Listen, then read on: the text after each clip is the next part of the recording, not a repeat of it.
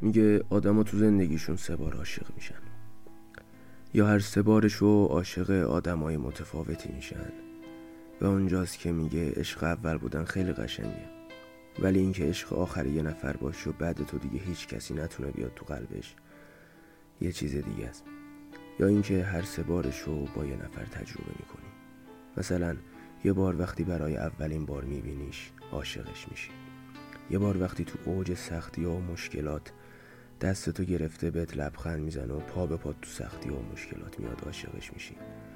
یه بارم توی شرایط دیگه ای که متناسب با زندگی هر آدمی پیش میاد عاشقش میشی.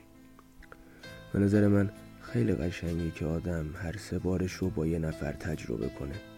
یا حداقل اگه بار اول شکست خوردیم دوباره بعدی و با یه نفر تجربه کنیم.